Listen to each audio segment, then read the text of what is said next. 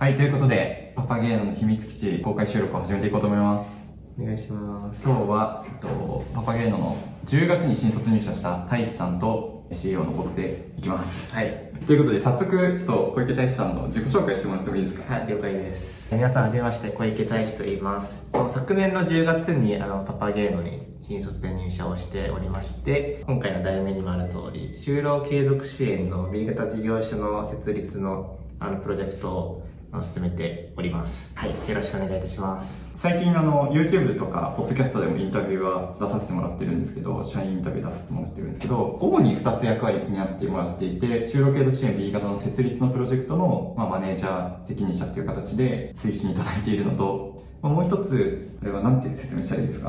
まあ、相談記録のカルテシステムを作るプロジェクトの PM をしております。非営利組織向けの相談支援記録のシステムの開発をプロまでしてもらってるというところですねはい。はい、そんな大志さんなんですが、パパゲーノ入ってから、1ヶ月3ヶ月ぐらいで、就労日立ち上げ決めよう、あはいしようと、会社として決めて、もうゼロから就労日について学んでいただいて、まあ今に至ります。そうですね。で、無事9月1日に指定が取れそうですと。いや、本当にお疲れ様です。さあです。なんとかなりましたね。ねえでしかもね昨日ついに見学に一人メンバーさんの候補の方が来ていただいてどうでしたいやー、やっぱり今までやってきたことの提供したいと思っていた方の顔が見えてきた感じがして、ねなかなか感慨深いものもありつつ、いよいよこれからだなっていうところで、いやなんかようやくその、机上の空論じゃない、うんうんうん本当に始まるなっていうところの責任も少し感じたりもしましたね。確かに本当そうだよね誰のためにこれまで頑張ってきたのか がそうですよね。なんか一気に分かったという分かかったとい実うか感としてはい。伴ってきましたよね昨日の一日の体験を踏まえて職業準備生モデルとか見るとなんか さ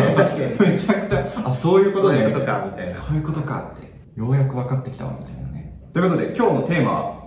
就労継続支援 B 型の設立に向けて就労継続支援 B 型事業所東京都杉並区の、まあ、八幡山駅というところから5分ぐらいのオフィス借りてですね開設を目指しています9月に開所するんですが、えーそこに向けて IT 系のお仕事をするような就労 B なのでパソコン20台ほど購入するんですねまあそれのために今クラウドファンディングに挑戦させてもらってますでなんとですね今朝早速、も、20万円の枠で1人ご支援いただいうあてりがとうございます。支援総額がですね今100万8000円集まっております本当にありがとうございまあすりがとうございます。目標200万円なのでえっと達成率が50.4%です83名の方にご支援いただいてますいやありがたいね100万っていう、ちょっと、大台に乗った感じがしましたね。先週の土曜日に公開したのでまだ1週間経ってないんですよそうですね、確かに。 1週間経たずに100万超えるとは思ってなかったんで大体ねその公開から3日から1週間ぐらいに30%はいきましょうねみたいな言うんですよでも50杯も50%いけました口でいてますね。いいペースあでりすがとうございま本す当にありがとうございますでですね今日のトークテーマは就労継続支援 B 型のオフィス探しとか工事発注とかの、まあ、リアルなところをリアルなところを。共有できればと思ってますこれねあの知見がないじゃないですか世のすね。はい。あの僕らも調べててめっちゃ困ったと思うんで残しときたいなそうとですね。思ってこれを見て、B 型解消したいなって思った方も、そうそう少しでも役に立てばいいですよね。超ニッチだけどね ちょっとその前にそもそもパパゲーノのオフィス確かに。これまでどうだったのかっていう最話初の方はこう知らないんでね。ね10月までは。共有しますね、はいパパゲーノってあの登記場所法人設立する時って登記する住所が必要なんですよ、はい。登記場所はあの渋谷の神宮前6丁目にあります桑野ビルっていうところなんですけど、はい。ちょっとあの非常によく見る住所なんですけど桑野ビルなんかよく見ました。 よくあの最近も見ました知り合いの会社さんとかで、あれ、クワノビルダーなのかな同じだみたいな。あるよね、まああの。いわゆるバーチャルオフィスというですね、まあ、住所だけ借りて、郵便物だけ届くみたいな形の、えーオフィスで、あのなんと年額、いくらか知ってますいかがでしたっけ ?2 万円です。安っ。 年間2万円で住所借りて郵送物の受け取りしてもらっててまあ格安なんですよ基本的に僕と K と2人で共同創業だったんですけどもう最初はフルリモートでやってましたあでその後ねその後ねその後もう一個大事なところがあります。そその後え2つ挟んでるんあ、ですよ2つ挟んでる。あ、そっか。その後アントレサロンっていうシェアオフィス使ってました、はいへーそこは月1万円あー。で僕だけ契約してゲストとしてケイトとさとみさんにラウンジにいてもらうっていあーそうかそうかそれうその時期ですね。 そうことを何月から何月ですか、それ。えっとね、4月か5月ぐらいかな。あの、創業融資を受けるにあたって、バーチャルオフィスじゃダメですって、かたくなに言われて、なるほどうわ、マジかと思って、仕方なくシェアオフィス契約したっていう感じでしたね。そういうことですねで、3ヶ月ぐらいかな。 3ヶ月ぐらい。で、さすがに限界が来たなってなって、あの、本当にラウンジで追い出されそうになりながらやってたんで、 月1万円で。で、勉強カフェという渋谷の、懐かしいあなの快適な場所に移動して、1人8000円ぐらいそうですね。もうそこから大使さんも入社して、そうですね、僕もそこからですね。もう勉強カフェがパパゲーの仕事場所で した。最初はもう勉強カフェですよね。コーヒーもあってね、最高でしたよね、あそこ。全然 Wi-Fi も超高速だったし。快適でしたね。でまあ基本渋谷シェアオフィスあとはえっと里見さんは山梨に住んでて僕は熊本に住んでいたのでそうですね。み みんなバラバラに働いてたんですよ天才マジでフルリモートでしたね結構逆に今はだから本当に皆さん集まってるから、ねやりやすくてしょうがない雑なんかおしゃべりする時間も増えましたね。ねもうねそれが幸せで したよはいということであのずっとだからシェアオフィス勉強カフェも8000円とかなんでほんと月ね23万とそうでかすね。高くても、そのあの全員契約してた時も2万ちょっとで、なんならね、最後の方はもう大志さんとケイトしかほぼ使ってなかったから、解約してたんで、なんか 2, 2万かかんないぐらいだよね。そこからの変化がでかいですね。っていうところから、なんと2023年の7月、まあ、創業から1年3、4ヶ月ぐらいのタイミングで、まあ、こちらのオフィスを契約しました。いや、契約しましたね、よく。えーよく契約したよちょっともう計算あんましたくないんです けど家賃で言うとですね、まあ、バーチャルオフィスから比べると多分300倍ぐらいになってんじゃな い年間そうですね。年間まあまあ数十倍には少なくともあの、ね、勉強カフェ時代から比べてもなってるんで相当固定費増えてるんですけど、まあ、八幡山駅から徒歩5分で結構広いですよね何だいぶ平米ぐら広いですか ?140 平米ぐらいですかいね。やーすごいねでただですねここに至るまでよねあの長かったですね。実は2022年の12月年末くらいに就労継続支援 B 型やりましょうっていう会社として決めたんですよそうですね。でそっからいろいろ調べて本当にたくさんヒアリングをさせてもらってで東京すべての障害福祉課に電話したりとかしてヒアリングをして大体杉並にしましょうみたいなのをそうですね1月2月くらいには決めてましたなんかなん、なんかの経営合宿そうだねで決めたんですよ、皆さんで集まって。そうだあかれらは何月だ1月かなあれ多あれ分1月でしたっけ経営合宿で物件調べながらそ杉並かなみたいに決めたんだよねというところからですよだから2月くらいから本格的に物件探ししててなんと4ヶ月くらい4ヶ月ぐらいですね。物件探しに34ヶ月かかったんですよこんなかかってもなかった全然かかんなかったそう本当12ヶ月で見つかってる予定だったんだけどね本当に。ということで、まあ、そのオフィス探しの旅をですね大志さん中心にやっていただいてたので聞いていこうと思いますはい。ちょっとそもそも就労継続支援 B 型っ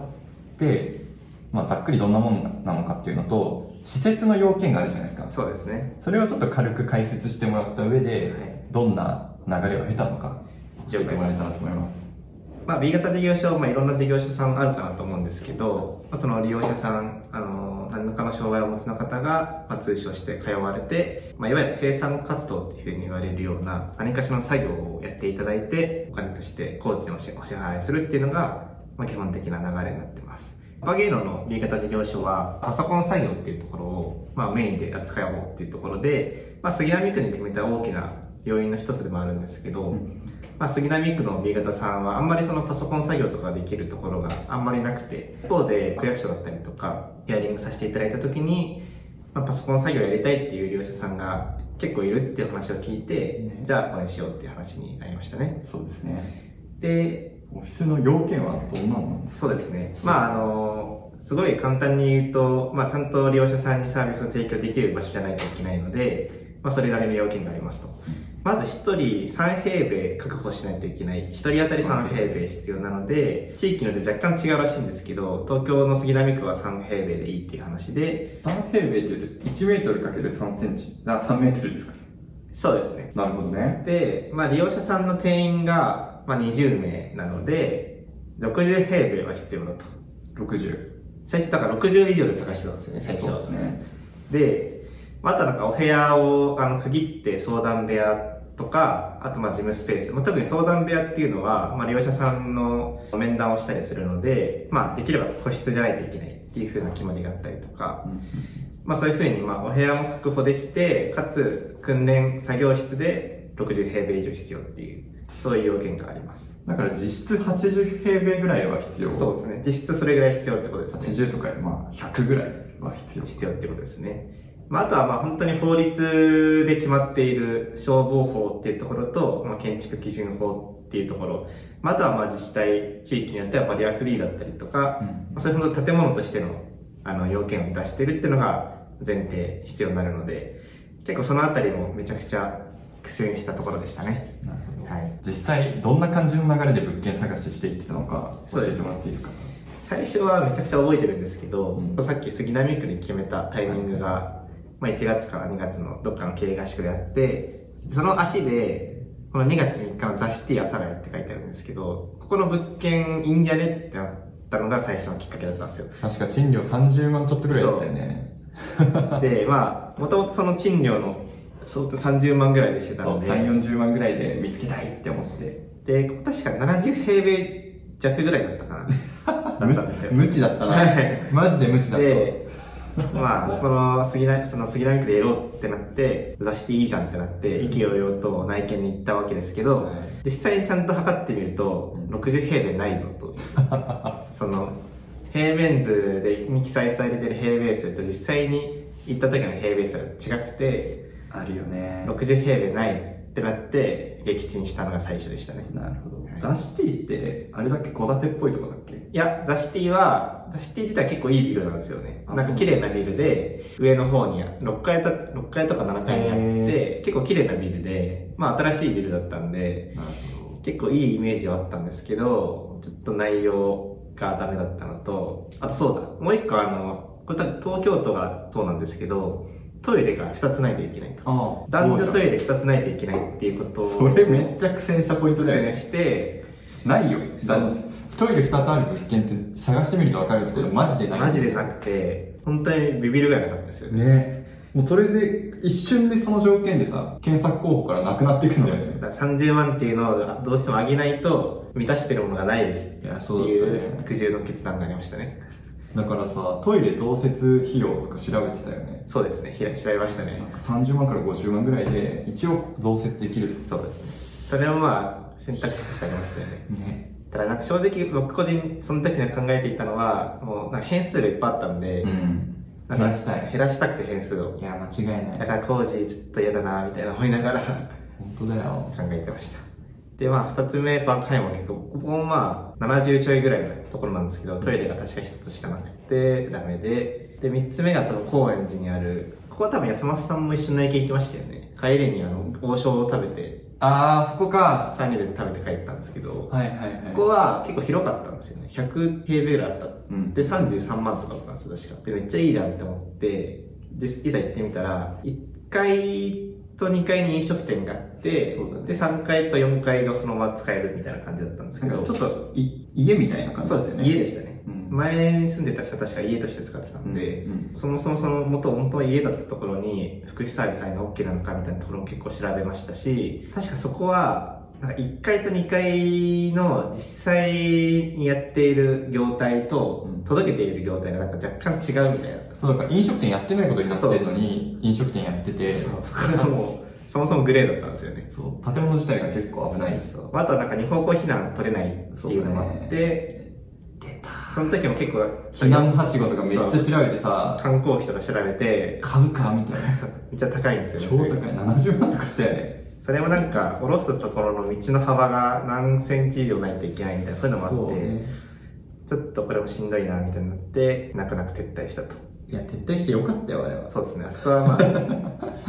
圧倒的に今のところがいいですね。うんコスパはねいいんですコスパはいいですけどこうまあコスパっていうか単純に安いんですけどで、その後に、10日後、まあ2つ確かはしごして、ここはあのなんか、車で、あの、送っていただいたんですけど、まだ2月ですね2月20日ですまあ、永福町にある。ここも結構綺麗な物件だったの。確か1階か2階に、まあ、医療機関が入っていて、まあ、結構その業態も近いし、うんここだったらいいんじゃないかみたいな話があったんですけど、ここに方向避難が取れなくて、方向費泣く泣く撤退。で、その足で、あの、後に僕たちが決めることになる、ルート上高井戸ビルに行ったと。まあ、この時まだ、あの、テナントさんいらっしゃったんで、はいあんまり中まで見れなくて、ただここはもう圧倒的に賃料が高かったんで、そうだねまあ、なしだなって思って、あんまりしっかり見なかったのを覚えてます。懐かしいまあなとりあえず見てみるか、みたいな感じで。 230リストアップしていてそうですね。やっぱ30万から40万にアンカリングされてたから僕らうが、ん。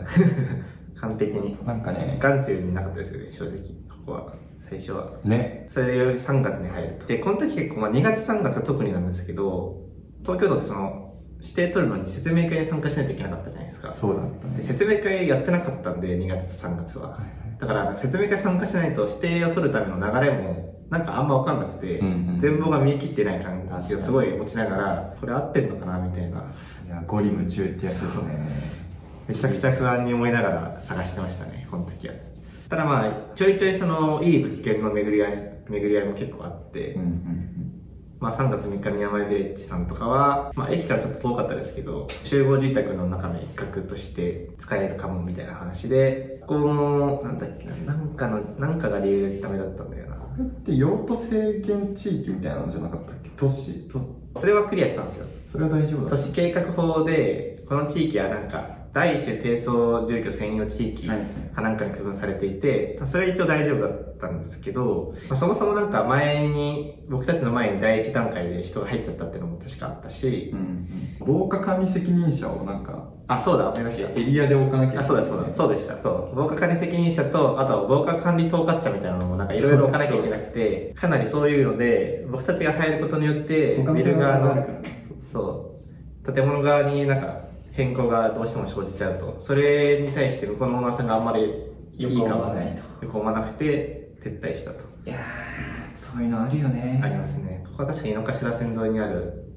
ところだったような気がします。次が下井草ですね。上の方まで行った森田ビル。森田ビルここは、こう、まああんまり大きくなくて、70、80ぐらいだったんですけど、結構条件は大体揃っていた。だから妥協、妥協って言ったらあれですけど、ちょっとその建物自体あんまり古くて綺麗ではないけれども、んまあここだったらまあいけるかもねみたいな話はしていたんですけど、していて、その後3月17日ですね、だから1週間後ぐらいにミーティング物件で意思決定したいっていう、うんうん皆さんで物件どこにするチかームみんなでね決めた時間があって、一旦じゃあ森田ビルにしようってなったんですよ。で、その1週間後断られると。これなんで断られたんだっけこれは、オーナーさんになんか、こういう風に入りますっていう説明させていただいたんですけど、まあその時はそんなになんか、まあ大丈夫ですみたいな感じだったんですけど、多分持ち帰ってよくよく考えて、やっぱり業態的に、まあ、障害をお持ちの方が通所されるってことに、うんやっぱあんまりよく思わない方も、まあやっぱいらっしゃるっていうところで、なるほどねそこにご理解いただくのにちょっと苦戦して、スティグマですわ断られてしまったと。えなんか周囲のテナントってどんなテナントだったんだっけ周囲は、そんななんか嫌がるテナントでしたっけ2階が確か歯医者で、1階がガストでした。ああなるほどねなんでまあそういう、まあ結構人の出入りが激しいところでもあったからってのもあるかもしれない。そうですねまあそれはあるのかもねまあ仕方ないですね。断られたと撃沈ですねこれ激沈しました。これちなみに物件探すのはどういう探し方したんだっけああ、探し方は確かに。探し方は、まあ主に2つぐらいやり方あって、もう不動産の仲介さんに条件伝えて探してもらうのが一つと、うんもう一つはもう自分たちでサイトで検索して探すと。もう引っ越しと一緒です引っね越しと一緒です。個人の引っ越しと一緒でしたねで、本当にその行為にしていただいいただいた仲介業者さんとかが、うんまあ本当にいて、本当にその人になんかいろいろ助けていただきながら、ねえついこの間もいまだに提案来てたよねそでう すねね。ちょっとあの、お断りの決まりましたっていうのをなんか言う、どこにそもそも連絡したか忘れてたんで、そういうのはまだ来ちゃうんですけど、どれぐらいだろう多分少なくとも56社には動いてもらってたよねそうですね。まああとなんか地域の、なんかネットとかにあんま載ってないけど地域に根付いているうんうん全部行ったもんねって、ひたすら歩いて、なんか関係してみたいな。地元の人しか把握してない空き物件があるんじゃないかみたいあるんじゃないなかっ淡てい期待を持ってな りましたよねそうで本当に不動産の方たちにいろいろ助けていただきつつ、まあ、自分たちでも探して、うんっていう感じでしたね。もう後半はでもね、なんか、この建物の名前見たことあるそわう、杉並区の全ての物件も見ましたね、正直。もう知ってるよねそう、知ってる。名前大体覚えたわみたこいれ、これで無理なんですよね、みたいななま話。た宮前ビル近いみたいなね、で大体、そのザ・シティは絶対提案されるっていうう。ん、合宿の時見てる中でさはい。建築基準法の新耐震基準あとー旧耐震の基準あったよねそう、それ知らなかったんですよね。いやもう僕ら無知すぎて無知すぎて旧耐震の話を知らなくて何も知らなかった。ね結構そういうの載ってないんですよね、意外と。ねネット調でべても出てこないな何年だっけなんか1900何年か以降建てられたものは新耐震基準で、まあ、基本的にもう今の建物ほぼそれで作られてるとでまだやっぱり旧耐震のもの残ってて耐震の補強の工事も大変だからできてないところが結構あるんですよね新耐震基準、昭和56年ですね。1981年以降。 1981 81いやーそう、最初その辺も知らなくて、まあ、やっぱりその30万ぐらいのとこだと結構安いから、そういいなと思ったらね古いところも多いんですよねでよくよく調べたら新耐震基準だと、まあ、耐震工事するわけにもいかないしなみたいな、うん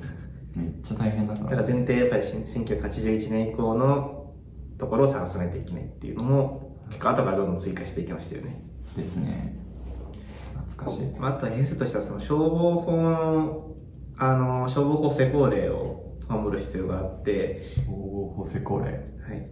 まあ、これなんか僕が消防法施工令を全部出して、もうこのビルはこの条項に引っかかるからみたいな、結構整理したものなんですけど、なるほど。うん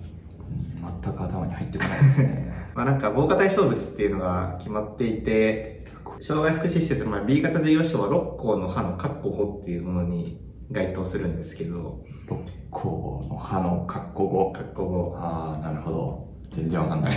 5。確かね、6項の歯の括弧6、か6項の、6項のロロとかだともっと厳しいんですよね。あの、入居を伴うものだったりするんで。あかっこ6個の肌とまあまだ良いっていうところではあるんですけど、こういうの調べたりとか、今回決めたところにすんなり入れたのは結構これが大きかったですけど、従属しているというあ、か、みなし。みなし従属。みなし従属っていう考え方を最初知らなかったんですけど、うんまあ本当にビル全体の平米数が何平米以上とかだと、で、その10分の1、僕たちが入るところが10分の1未満だと、まあ、みなし従属って言って、まあ、そのビル全体の用途、母対象物に区分されるっていうのがあって、それがないと、例えばその3階建て、4階建てとかだと、の4階に入りますとかだと、大体そのみなみなし従属にならないので、6個の歯の括弧をのビルが入ることによって、そのビル全体の用途が16個に変わっちゃうんでうんすよ。うんで16個に変わると結構いろいろめんどくさいっていうのがあって、なんか消防でいろいろ整えなきゃいけないことがたくさん出てくると。なので、みなし従属にした方がいいですよっていうアドバイスをいただいて、このルート上高井田ビルが、まあ、2600平米ぐらいあるんうんで、うん140平米だとまあ10分の1以下なので、みなし持続になると。そうなると15校っていう、まあ事務所系のビルの対象物になって、あんまりその消防がに対して適用しないといけないことが減るっていう。うん。やばいよね。その辺を理解するのに結構時間かかりましたね。自動火災報知器の設置とかが変わってくるそうですは。い。自覚を義務があったりとか、あと避難階段が必要かどうかとか、うん。そういう結構細かいところですね。まあだから次に物件探すとしたら、オフィスビルで結構でかいところでう、ん。障害福祉施設があんま入ってないところそうでをすね奇跡的に見つかったら、はい抑えに行くって感じだよね。東京だとやっぱり本当にないですからね、なかなか。取り合いだよね、今多本分当。に取り合いですよね。それこそねだからリタリコさんとか大手のうん。出店頑張ってるところ取り合いっすよねこんな感じですね。ですで、3月、で4月の14日に初めて都庁と相談会をしたので、まあ3月末に全体向けの説明会でしたっけそうです。であの無責任にやるなとマインドセット毎日をされされるて、もうねめっちゃ厳しか ったよねああそうかそうかって思ってだから開始まで半年ですね。そうですね半年かかんなかったぐらいうか。ん3月末の、その、ちゃんと指定のレールに乗ってからは半年かかんなかったぐらいって感じ。で個別相談4月14にしてもらって4月21と4月26にまあ内見行ってくんですよ。うんそれぞれ。まあ内装業者さんと一緒に内見行っていてこ、れルート上高井戸ビルはい。おおもう行きました。で、なんかこれなんかどういう内装業者さんと一緒になんで行ったのかっていうと、まあ消防法的なところをちゃんと確認してもらうっていうのと、建物として問題ないかを確認してもらうために一緒に行ってだから本当に最後決める前は2択だったんですよね宮前ビレッジかルートコミ高井い戸や違います高井戸西にあるホタテの綺麗なところですあその2つで最後迷ったんですよあねそうかそう多分ホタテの方も多分用途的にはそんなに問題なかったけどちょっと工事費用が若干かさむかもみたいな話を内装業者さんにはされていたなるほどそうだ僕そっち内見行ってないんだそうですね行ってないですねこれはもう本当お家って感じで結構綺麗で、うんまあ、住宅街にあるんでで目の前老人ホームみたいな感じだったんで、まあ、ここでもいいかもなとか思ってはいたんですけどまあここに決めたとなるほどでもこれがなぜこのビルにしたのかにもちょっとつながる理由ですよねそうですねそうこの頃僕全力で融資に動いてたんですよそうですね金融機関向けにあー難しかったですなそうその時も超大変だったんですけどそう融資の資料は全部宮前ビレッジで作ってたんあでーすよそうそう懐かしいね、確定しなかったんだけど現時点でこの物件が確定あの確率高いです高いですよね懐かしいなもう全然事業計画の数字ずれたけどめっねちゃずれましたいやそこは本当に融資難しいですよいねや難かった大変だった大変だってしたね結局追加融資降りなかったからね再チャレンジするんですけどで多分このタイミングぐらいで5月で多分決めてるんでそれとかの高いのするっていやー意思決定って感じだった最後は意思決定って感じでしたねもう覚悟を決めるって感じだったよねだから賃料が高くて広いそうところオフィスビルでめっちゃ駅からも徒歩5分のところを取るのかちょっと安くてそうですねちょっとアクセス悪くて戸建てのとこを取るかそうでまあ5月は個別相談会とかも2回3回やってで6月1日にそうですねルート上高井部のオーナーさんとの面談うわー懐かしい緊張したよねあめっちゃれ緊張しためっちゃゃ緊張したわああいうの初めてだったんでね懐かしいな奥脇さん入社日からオーナー面談だったんだねそうですね確かに一緒に行ったよ一ね緒に行きましたうわガストで集まってそうガストで朝一が初日の出社がガスト 確かにおはようございますってパソコンのね初期設定しながら、そうですねオーナー面で行きましょうってで無事契約に至ったのでちょっと工事の話とか全然できなかったですけど改めてなんでルートを上高井ビルにしたんですかそうですねまあ最後迷っ2つで迷ったって話もありましたけどやっぱりその僕たちがやる B 型事業所のまあコンセプトとしてやっぱりパソコン作業をまあやるっていうところと、まあ IT 系のところで人によっては一般就労したいとか就職したいって方もいらっしゃるということを考えた時にその先にあるところと似たようなところで事業所やりたいよねっていうのもまあなんかあったので、これオフィスビルで本当にその先のことを考えた時にまあ、戸建てっぽいところでやるのももちろんいい面はあると思うんですけど、うんまあ、アットホームな感じに多分なると思いますし、まあ、居場所的な側面でもいい部分もあるかなと思ったんですけど、やっぱりその僕たちが作りたい事業者の雰囲気だったりとか、そうコンセプトにマッチしてるのはこっちかなっていう最後判断でしたね。そうですねもう良くも悪くもごく普通の企業のオフィスって感じなんですよそうですね、本当にオフィスですよね。でかつ広いと僕はちょっとまだ実感がないからかもしれないけど、はいこのオフィスにしてよかったなって思ってるんですよねそうですね本当によかったまた奇跡的に近隣にその日本一大きな精神科の病院もあったりするんで、松そう田い病院さんうですねアクセスでもいいし、まあ、そう甲州街道が目の前に通ってるんで、うんうんアクセスもしやすいというところで。やっぱその見学とかも、まあ、メンバーさんも含めてですけど企業の方とかもうん来たい方いるじゃないですか、そうですね。そういう方々がやっぱアクセスある程度いい方がんやっぱいいよそうですねっていうのはあって、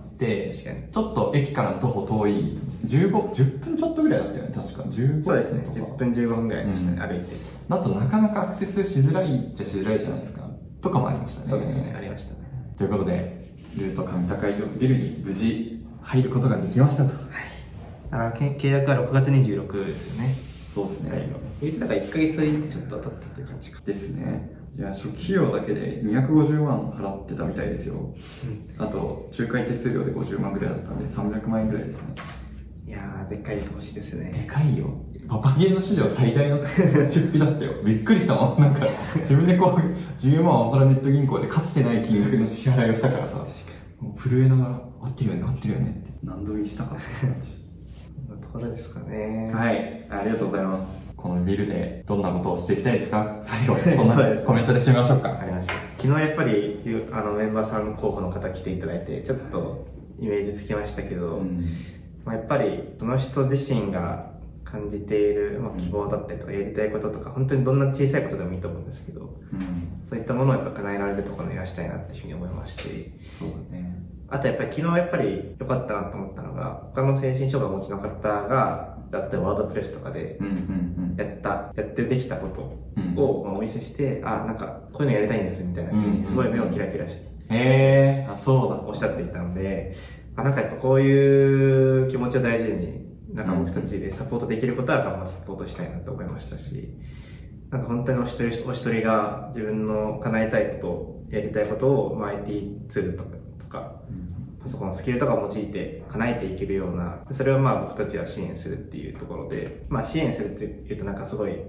一方的な感じはします、しますけど、本当に一緒に協力して作っていくようになると、うん。まあ、僕たち自身が学ぶこともたくさんあると思うので、あそれを学び合いながら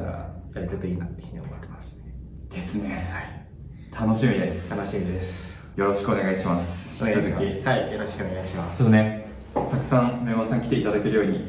頑張っていくのはいで、。今後ともよろしくお願いします。お願いいたします。では今日はランチタイムのポッドキャスト公開収録終わろうと思います。ありがとうございました。ありがとうございました。